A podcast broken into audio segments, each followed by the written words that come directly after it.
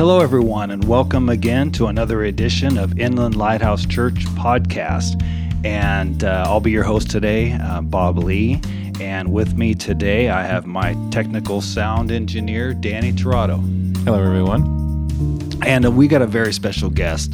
Previously on a podcast, we heard from missionary Robert Traylor, missionary to Russia. And today, we're privileged to have his wife with us today. Sister Traylor, why don't you go and say hello? Well, hello, everybody. Such a pleasure to be here in Rialto again.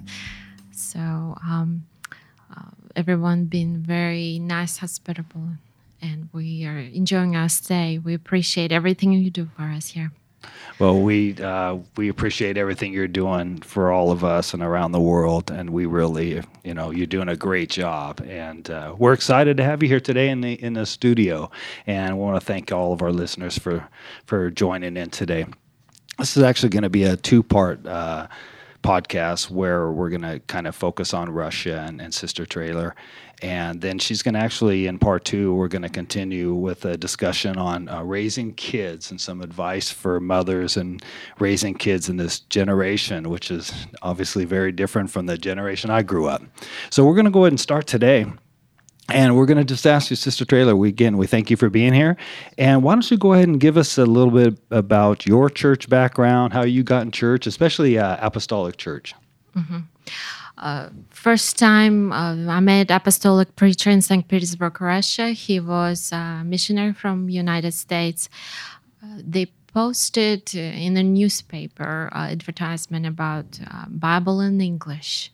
And I was interested in both, so I came and met the pastor. We had a discussion about it, and he later on informed me that they're going to have Bible study in the Book of Romans and the Book of Acts for a fall semester. So I enrolled in the Bible study and was coming faithfully every Wednesday night. So by the time the semester was over, God showed to me the revelation of Acts 2:38, and it kind of like the light was turned on for me, because I've read my Bible through and through for several years. I was seeking God, but I never seen the truth until the missionary preached it to me. And I was baptized in Jesus' name 2001, December 21st. So that's my day. Okay. And then a year later, I got the Holy Ghost, 2002. Okay, so prior to 2001 and this missionary, had you had any church background, any denomination? I'm not sure what they have in Russia. Probably not a lot of churches, but I don't know. Yeah. My parents baptized me in Orthodox religion when I was 16 years old, and but it was kind of against my will. This is something at the time that all Russians were doing. Yeah, everybody got baptized in Orthodox. But I couldn't really understand completely what's going on with that religion. I couldn't blend in. It was something just wasn't sticking with me. And 1997,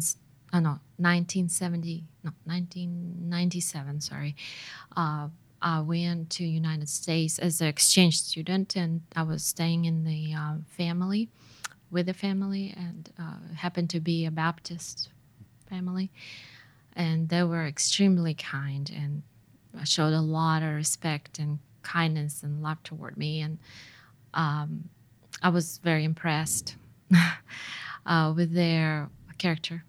Okay. I would say. So, and at the end of my stay, the mother of the family, she told me about Jesus, and she gave me the Bible in Russian language. And when I got back to Russia, I had the Bible with me, and I just was reading it. Oh, and as I was reading Old Testament, New Testament, God starts revealing to me about idol worship and not setting the idols before you and images before you. So then God gave me a revelation that Orthodox religion was not in the will of God, and it was actually he was very displeased and disgusted with what they're doing. And So I left Orthodox Church, and I was just there reading the Word of God and studying more about the life of Jesus, and eventually came across the missionaries. Wow, that's awesome. Well, thank God for missionaries. And, yes. and that tells us right there we have a need to get missionaries all over the world to get this truth out. Absolutely, and I don't know where would I be today if not for missionary. That's great. Yeah. Well, I think I hear a touch of an Arkansas accent in your voice, and I'm just kind of curious. Where'd you pick that up at? No, I'm just teasing. But so your husband, obviously, on our other podcast, and we know him. He came from Arkansas. So why don't you tell us a little bit how you guys got together? Yes, my knight on the white horse came from Arkansas, obviously. What happened is I was 3 years in church, and pastor's family had a death in their family in America, and they had to leave Russia for a period of time. So they were looking for somebody to replace them while they were gone. And it was a while till they found someone, and it happened to be Brother Traylor's mom and dad, and they were not planning on coming to Russia. They were not prepared. It was very spontaneous for them, and I give them honor for their willingness to go through the open doors. And they came. So Pastor, he gave me $100 a month, and he said, "Take care of this missionary family." So I was delighted to do it, and of course they couldn't speak the language. They didn't know where the post office is and the grocery store, and they completely relied on my help, and I was there for them for 4 months. We got to know each other very well, and but at some point things started progressing in just certain direction, and God was dealing with me about certain things in the ministry. Brother Traylor taught me a lot about ministry. And eventually, one day when I was visiting with them, their son called the house, and I answered the phone. So Brother Robert Traylor was on the other side. So that's how it started. And we communicated over the phone, the letters, for a while, until we realized that very possible is God's will. So we decided to move forward with it and see if God opens the doors. And he started opening door after door after door very quickly. It was obviously God's will. So, and being honest with you, we needed each other at the time. So he had broken family, and I was alone fighting my giants. So when God put us together, it brought a lot of peace into our life in terms of quieted a lot of struggle. Mm-hmm. We didn't plan on it, but he had to stay in Russia longer than 3 months. We ended up staying a year and a half. And being in the church, and got in closer relationship with the local missionary there, UPCI missionary. I think God used that time to really plant a burden in Brother Traylor's heart about Russian field. And when we got back to America, we were not planning on being back in Russia. We were building our life in Arkansas. But God had a different view at things, and we wanted to follow our flesh and be comfortable and raise our family.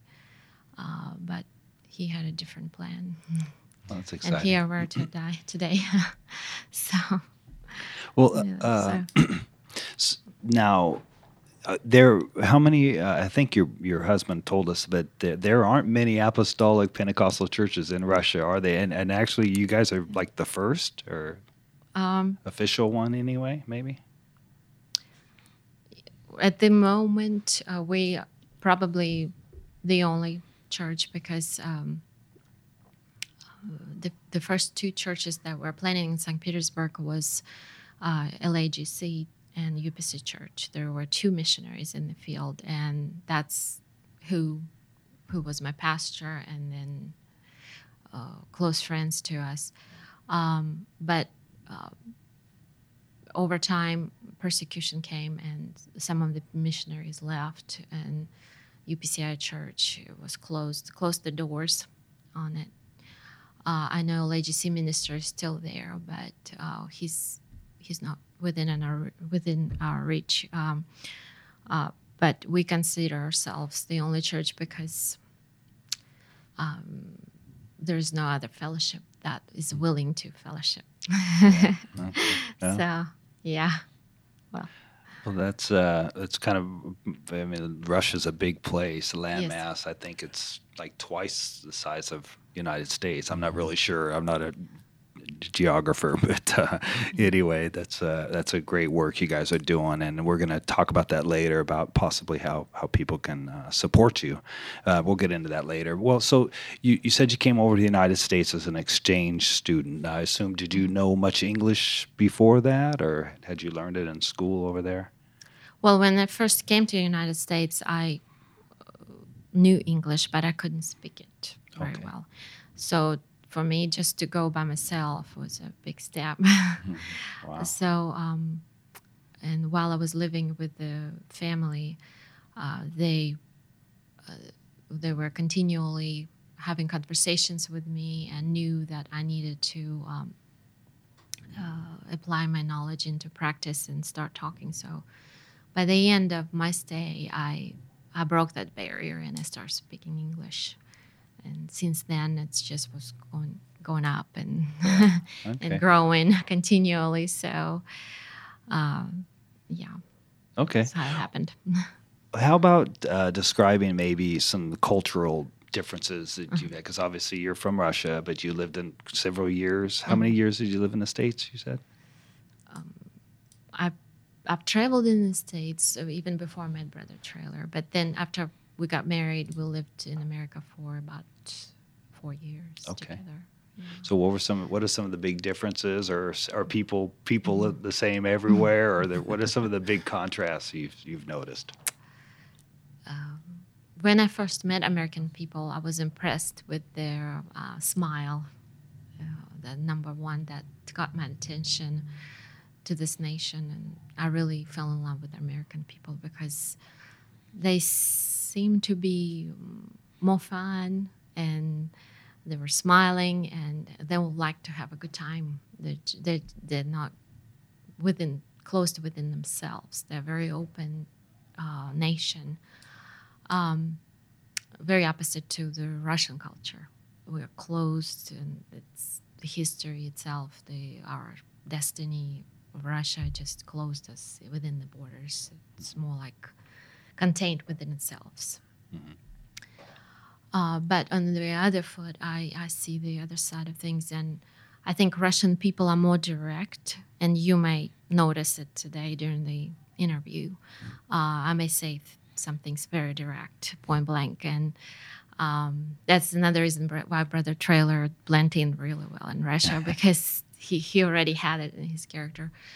But American people, they like to get things smoothly done without any edges, and you know, this is just different point of view of things, and we like to make it straight and to the point, and American people, it looks a little bit smoother and better and more peaceful and joyful, you know. Either way is fine with me. I love both of them. So I see today the tendency in Russia going through the conservative style, or very conservative and classical style, toward the more modern and open direction, because a lot of Russian people looking at America as an example. So new generation in Russia, they smile more, they're more open, to the foreigners. They're open to travel in the world. A lot of them continually go outside the borders, looking different directions, just experiencing the world. So there's a big change happening in Russia right now. And in moods of the people, it's not hostile toward anybody. They do realize through the internet as well that a lot of the difference we thought we had is more political than personal, mm-hmm. you know, so. Now, I don't want to, I know your husband wants to talk all day about politics. I'm just teasing. He actually doesn't, and I don't blame him. It just curious, one minor question. Do in the United States, you have what are called like conservative people, like I guess we would be considered conservative in our behaviors or whatever. Then there's liberal, mm-hmm. Like it tends to be Republican, more conservative, Democrat. I'm just curious, do they have the same type of conservatives and liberals that are in Russia, or is mm-hmm. it? Well, since the Iron Curtain fell, we had influence of democracy in Russia. Obviously, it's not the same.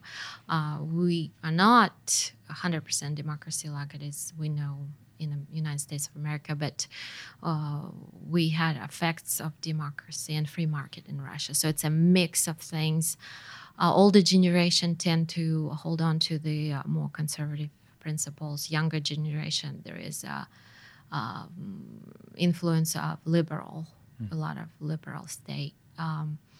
So it could be a division between the two, but I think our President Putin, he's handling it very well in terms of keeping the balance. Mm-hmm. He's not cutting off the older generation, that they have the right to believe what they believe. And he's not cutting off the younger generation because they have the right to be free and do. So I think at this point, he's holding a good balance right now. Mm-hmm. Right now. Okay. Yes. Yeah, so. Are things like social media gaining mm-hmm. popularity in Russia? Oh, yes, absolutely. I mean, yes. I'm sure it's not the extent that people spend, I don't know, our pastor talked on social media recently, mm-hmm. and I think he said something like, 9 hours, Danny? Kids, something like that. 9 hours a day. Kids are spent on technology, and I doubt that it happens that much in Russia or spend that many hours, but maybe. Do they? Yes. Are the kids really? Yes, it's very strong in Russia, and wow. I don't know if comparison to America, how would it be, but there was research made just recently, and they were asking people question, what would you give up, rather give up, let's say, your marriage or social media internet? You'd be surprised. Oh, wow. Seriously, there is a good percentage that said, I'll stick with the internet. So, yeah, it takes a stronghold. And I will talk about it a little bit later mm-hmm. in area of kids and stuff. Well, definitely. Yeah. I mean, others talk about other studies. I know, I think it was Berkeley did a study where they took like 1,000 students mm-hmm. and they all volunteered and mm-hmm. they were going to lay off all technology, phones and stuff for one day, just mm-hmm. 24 hours, you know, and they all committed to it. Everybody, they said they were negatively affected. It bothered them. Some of them, it bothered them so much they ended up having to go to like the hospital because they're going through like tech withdrawals or something. Yes. It was unbelievable just mm-hmm. for 24 hours. Uh-huh. They felt it's called some kind of like disconnected syndrome or something like that. The feeling of being left out, and it was just amazing how crazy it is and addictive it can be. Right before I came here. The day before, I was in prayer, and God laid the burden on my heart for young people, especially in church, specifically. And I'm gonna be talking about it. I feel God led me into that direction. Mm-hmm. So yes, okay. Well, we'll talk about your kids later. I did have a question here. I was gonna ask if they're bilingual, but we'll get on to maybe on part two. Let's skip on down here. I have a question. So we're gonna have this is gonna be a fun one here. Mm-hmm. So your husband, before he left here, I remember he put on a couple breakfasts for the church, and I think even our pastor talked about fellowship and breaking of bread, and it's a great way to just get people in. It's, hey, we're having a breakfast at church, invite people and over and whatever. And he definitely cooked up a bunch of things. My wife taught here at the school, and while you guys are staying here, and he was often cooking. So I'm just curious, what kind of Russian dishes does he have? Is there anything that you'd like to tell us about? Any secret recipes you want to divulge or anything, or is he cooking up venison and possum and stuff like he's used to in Arkansas? What's he doing over there in Russia? I think he mixed his culture with the Russian culture. There is dishes that he loves in Russia, and certainly he prefers cooking them in Russia because food is different. You know, you can't get some stuff here, what you can get in Russia, and vice versa. So we don't have deer meat in Russia. They should, though. It's so good. So deer steak is not possible, but we do cook pork, and on occasion some beef, and chicken is more often as well. But some of his favorite dishes that he can cook is borscht, which one of my favorites, and he can cook some things like pelmeni, or he was talking about it the other day. He can even cook the bread. And figure out the recipe of biscuits in Russia as well. The flour is different. A lot of things are different, but he's trying different things and figuring out the recipes. And a lot of times when visitors come, he can cook either American or Russian food. It's kind of both. I think I remember him saying something about a lot of the, I don't want to call them new converts, but people you're trying to win, some souls. Mm-hmm. Did you use meals and things like that to try to just, hey, come on over for a meal and not really push the Bible on them so much? Or how did that work? Yeah.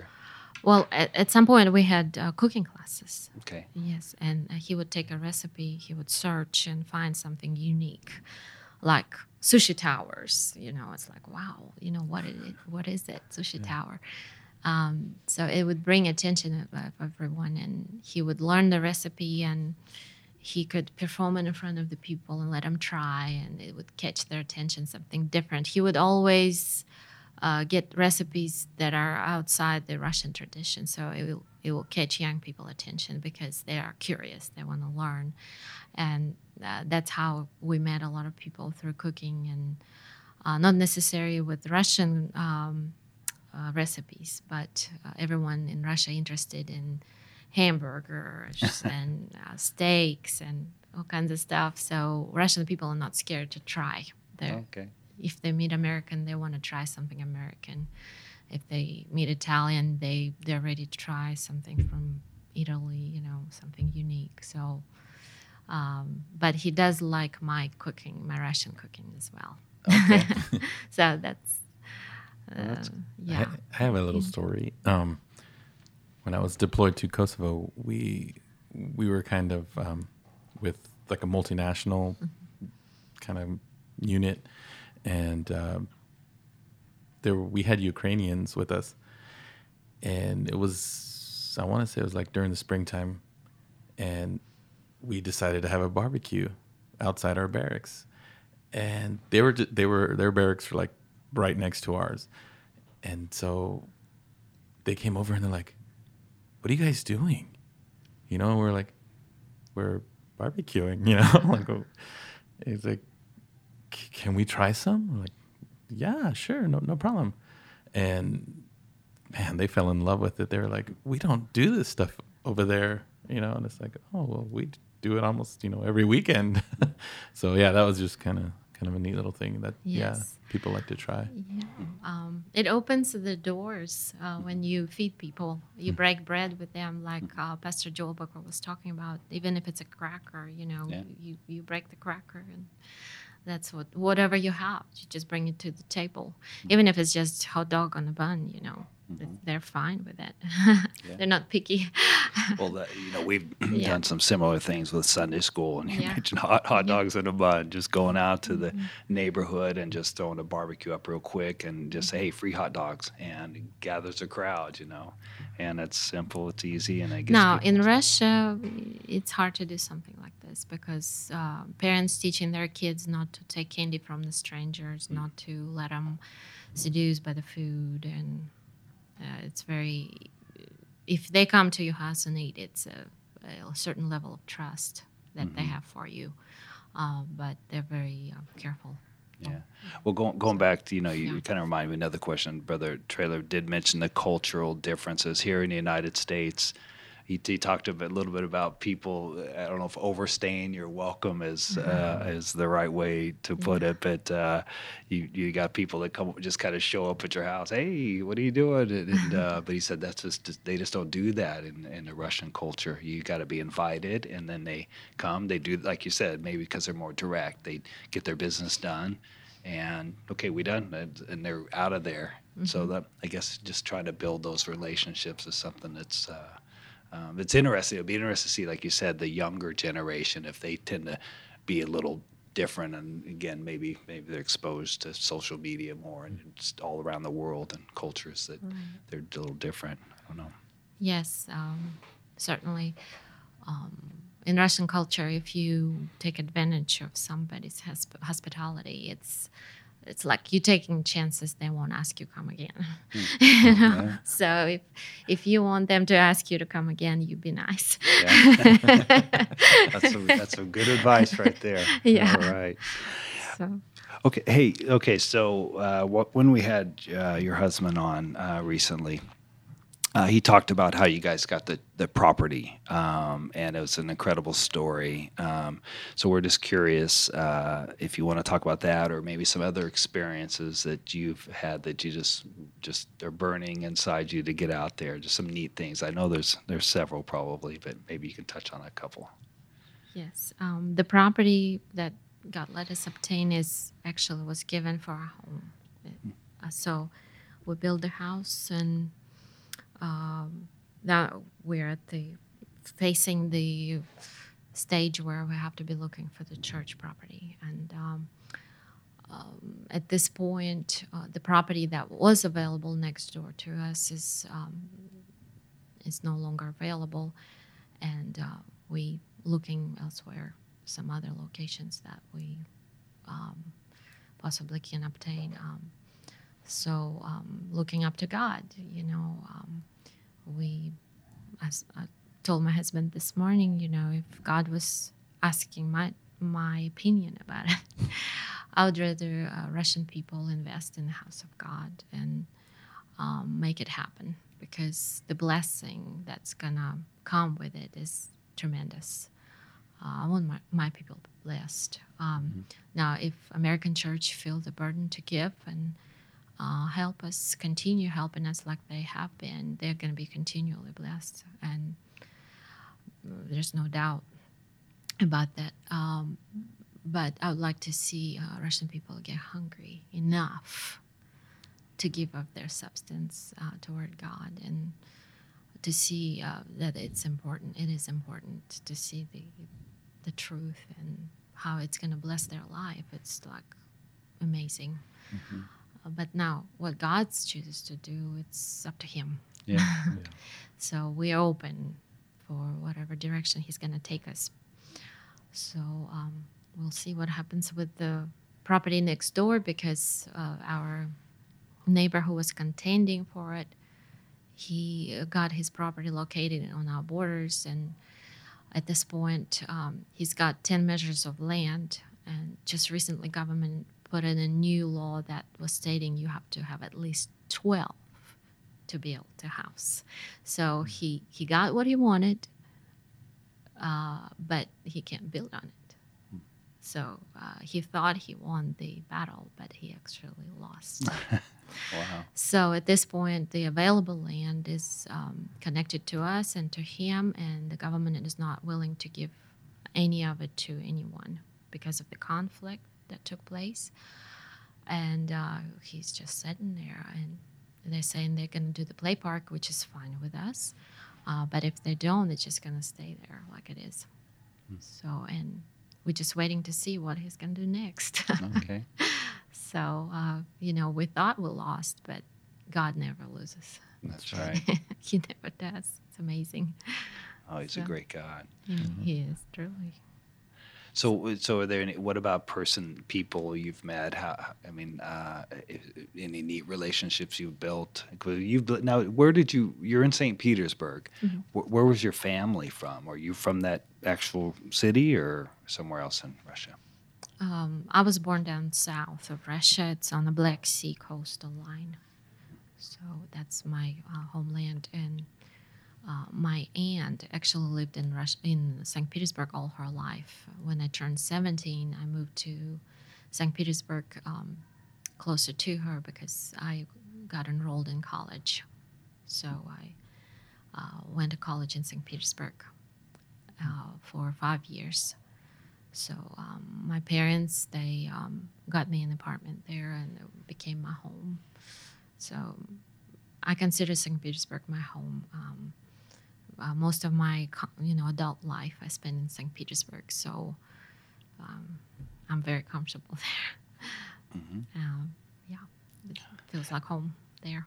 And I assume we talked a little bit about the 2019 conference that's coming mm-hmm. up. Do you have a place for that yet, where mm-hmm. it's going to be held, or are you still kind of figuring all the details out? Mm-hmm.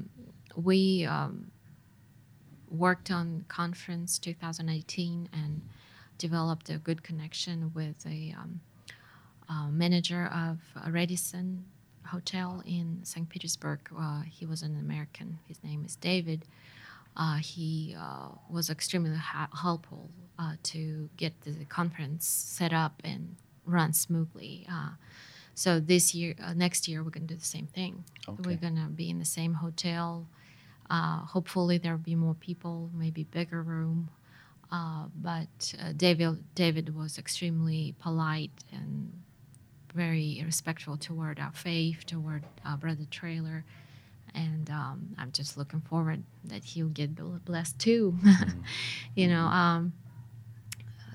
Most of the details already worked out. It's already the ground been broke with the foundation set for the conference. Okay. Now we just have to do the final details on it. So shouldn't be any problem. Yeah, that's great. We're going to we'll do what we can to advertise for it. And, mm-hmm. and I think because already when he's brought it up recently, I remember our pastor had already talked about it once mm-hmm. earlier in the year, and I'd forgotten about it until we had our podcast with your husband recently. 2019 conference will be the 1st, 2nd, and 3rd of May. May, okay. Yeah, yes. We'll have to mm-hmm. keep that in mind. I'd like to put it on your schedule. I've talked to my wife. We'd like to come, so we're gonna try. Well, it was neat because I was, working on the details with Brother Traylor, and because I'm the one that's speaking the language and making the most phone calls for getting things done. It's amazing how God was orchestrating things, and even we could feel that He was doing it in some areas. And there was a interesting situation I was facing with bus. I had to set up a bus for the group because after every service, we would put people on a bus and just let them tour the city and go to the museums. We have a program. So I had to find the right bus for the right price. It took me literally 3 weeks. You would think it's easy to find. Just call the company. Here it is, But every time there was something wrong with it. Every time I called certain company, there was something not right. And eventually I found one, and things working out. The agreement was right. The price was right. The bus was right. But the lady's attitude was so bad. I was like, well, it's been 3 weeks. I got to make a decision where I'm going with it. And I got through talking to her on the phone, and I turned the phone off, and I'm thinking, God. And all of a sudden, I felt God told me, He said, you think you're going to put my people in these kind of hands? Do you think it would be a good thing? I said, no, Lord. I don't want any kind of bad attitude experience for our guests. So this week, my husband was teaching English class in one of our connecting points. And the hostess of the English classes, she came to us and we started talking about things about the conference. And she's actually a tour guide to museums and stuff in English and German. So we invited her to give a tour to our group in the Hermitage. And then she mentioned about the bus. She said, what else you need? What kind of help I can do for you? And I said, well, I can't get the bus, going for a group. She said, you know what? I have connections. She said, I have a really good guy, a friend of mine. He may cut you a good deal. And I said, sure. And we made a couple of phone calls, and the guys were fine. It went perfect. The price was right. The attitude was right. Everything went smooth. So God's hand was in it. I'm thankful. I don't think I could do it myself. Certainly not.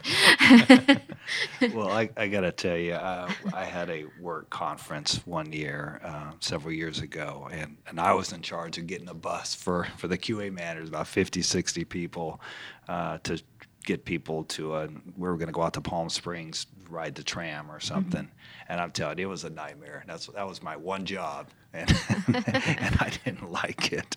It was tough to find people, get the right price, like you said, and make sure that they were going to be there on time, and making sure the bus was going to stay the driver and not, it's not easy. So I can imagine the whole conference and getting everything, the food and just all the details and everything. We just pray that it all goes well and smoothly for you.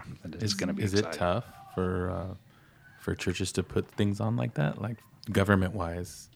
Is it, I don't want to say crackdown, but do they like kind of say, well, you got to do a lot of things to get it going, or was it pretty easy? Well, this conference was specifically and single for American people. Russian people were not invited to the conference, and simply because it was taking place in the hotel, and hotel conference rooms are not dedicated to the religious purposes. So for us to have a conference with the Russian people coming, we'll have to have our own location registered with the government under religious purposes. Place of worship has to be registered. So next year conference, if God doesn't move quickly to get us a location for the church, then we'll be doing it again, and it's just going to be American people coming from different churches. And we had a good time in prayer, and it was a very anointed time of preaching, and we had fivefold ministry there. We had evangelists, we had pastors, we had prophets, we had intercessors, we had singers, we had full complete ministry there, and that was amazing. And almost seems like every other person who was there playing piano, and we had a piano marathon, so to speak. In one of the restaurants, they had a grand piano in the middle, and one would sit down and play something gospel music, and the next, and we had, I don't know how many people that would just sit down and play, and it was a beautiful time in the Lord, it really was.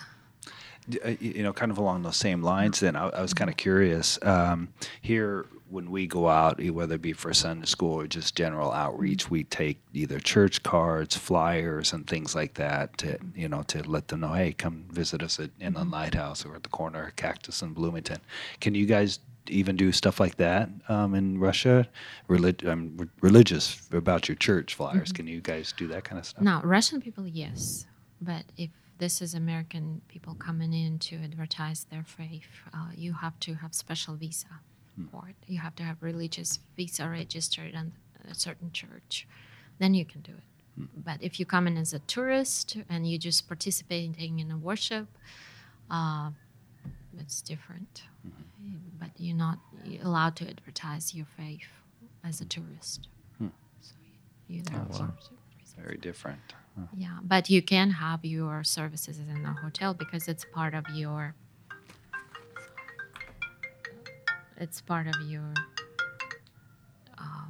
faith. You know, people come from all over the world. They gotta have their service. You know, they're kind of like prayer rooms in airports. Everybody goes there and prays. So same thing, kind of. You can do it. Yeah, you can. You have right. So. Well, how about why don't we? Is there anything?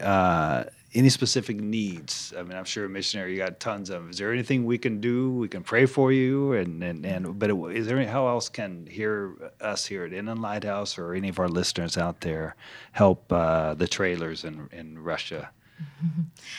Well, certainly, Inland Lighthouse and Rialto have been probably one of our greatest supporters, but for one of the single reasons we kind of part of this church.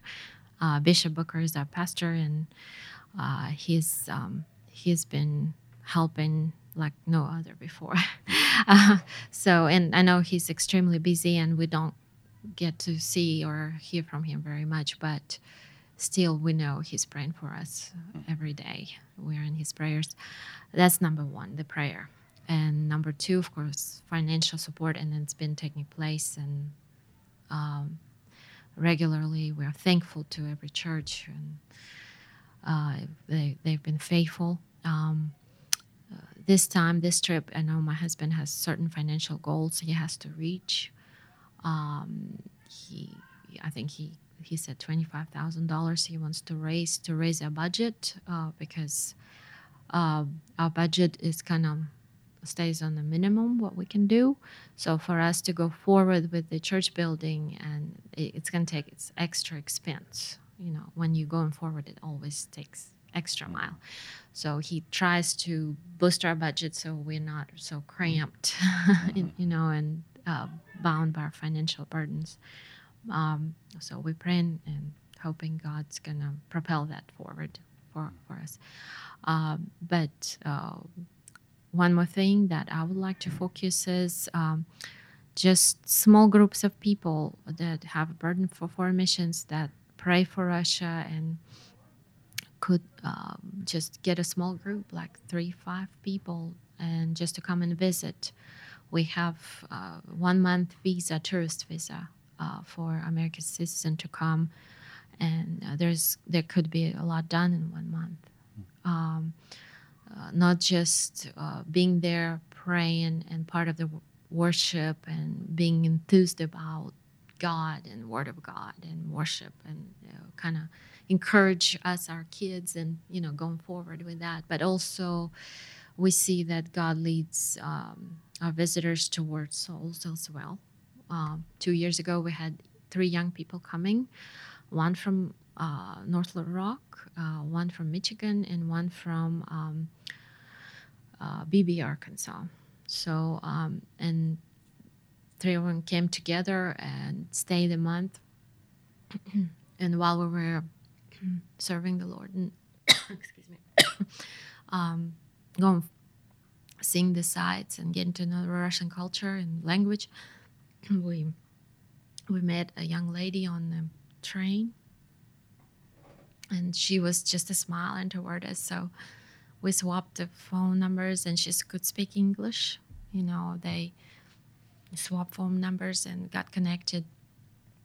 And now today she's got her whole family with us. And actually they're staying in our home today just to make sure everything goes smooth while we're gone. Wow. And they've been a great blessing and very sincere young couple. They have a little boy, 3-year-old. And so even if you win one soul, even if you meet one person, it's worth it. Plus, you get a great trip, you know. Yeah. I believe young people experiencing Russia, we have so much history, such a big blessing of just being in the middle of historic place, and opens mentality, opens the mind of young people to see the world. It's going to benefit them in the long run. So it kind of goes, the blessing goes both ways. And so after the conference in this year, our youngest daughter, Diana, received the Holy Ghost. So, wow, that's exciting. It was kind of like a reward. Mm-hmm. After everybody left, the first service we had, she just came forward and she got it. And God for that reward for us and for doing things and trying to stay faithful in what we're doing. Oh, yeah. That's great, seeing your kids and all my grandkids getting the Holy Ghost. There's probably nothing better. Mm-hmm. Well, you know, Sister Traylor, we're going to go ahead and end part one here of this podcast. I want to thank you. Any final words that you want to say? You probably talked more right now than you have in a long time.